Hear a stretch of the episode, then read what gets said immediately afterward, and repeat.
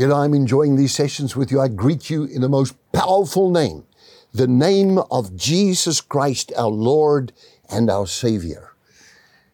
I can't, I can't confess a more powerful greeting as the blessing of God to be upon you today, now. Now, I spoke about Mark 11 24. I'm going to also talk about James chapter number one. And, uh, here is, uh, uh, is something that I think is very important. James chapter 1, verse number 5. If any of you lacks wisdom, it's a Greek word called Sophia. Oh, that's the skill of knowing how to do that which you have the knowledge of and can constructively, constructively apply in your life. You call that Sophia or the skill of the application of the word of God, the word of wisdom in your life. Okay, the knowledge of the Lord brings understanding. And here it is. It says, If any of you lacks wisdom, let him ask of God, who gives to all liberally. All right? That's generously. Right?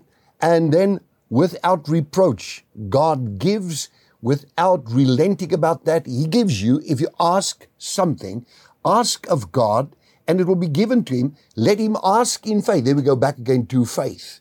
And it's the same Greek word over and over. We're getting into this but with no doubting. There's the opposite again. Shall not doubt in his heart. With no doubting, for he who doubts is like a wave of the sea driven and tossed by the wind. For let not that man suppose that he will receive anything from the Lord, for he is a double minded man. This word double minded is a Greek word dupsikos, twin spirited literally. Double minded, twin spirited. In other words, the one half of you says go and the other half says no. One of you says forward, the other one says backward. It's like, okay, now uh, is it going to happen? Is not going to happen? I'm praying about this. I don't know. Now let not that man think that he will receive anything from the Lord. He's double minded and he's unstable as a result. Unstable is again like, like, yeah, it's very, sometimes very difficult to bring a concept across, like wobbly, you know, it's unsureness of your feet. It's like a baby, a baby that walks, a little toddler that is still in the nappies and trying to walk by itself. And they still like walking and you see them and they're beautiful when they are like that, but it's dangerous because they can fall. And it's like a person in doubt becomes like that. They become unstable and they know not where to go next. Shall I? Well, I prayed about this. I don't know. I asked for wisdom, but I'm not sure I'm going to make it through that court case. I'm not sure if I'm going to have the right wisdom in that meeting. If I get confronted with this issue, will I be able to have the answer to that? No. Ask God, yield yourself completely to the Lord.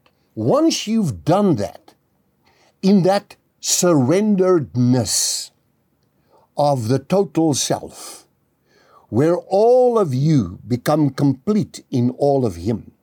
And there's a spiritual fusion that takes place where God literally feels very welcome in your life and you want God in your life also. And you've surrendered so much that you can now say something by faith. You're going to win this thing. You're going to come through the storm. I'll be back with you tomorrow. God bless you, strengthen you in the faith. I'll see you tomorrow. God bless. Did you enjoy that? We would like to connect with you and share much more with you. Just click on the link below and follow there, and it'll open up a whole world, a whole new experience of great things of God just to bless you. We love you.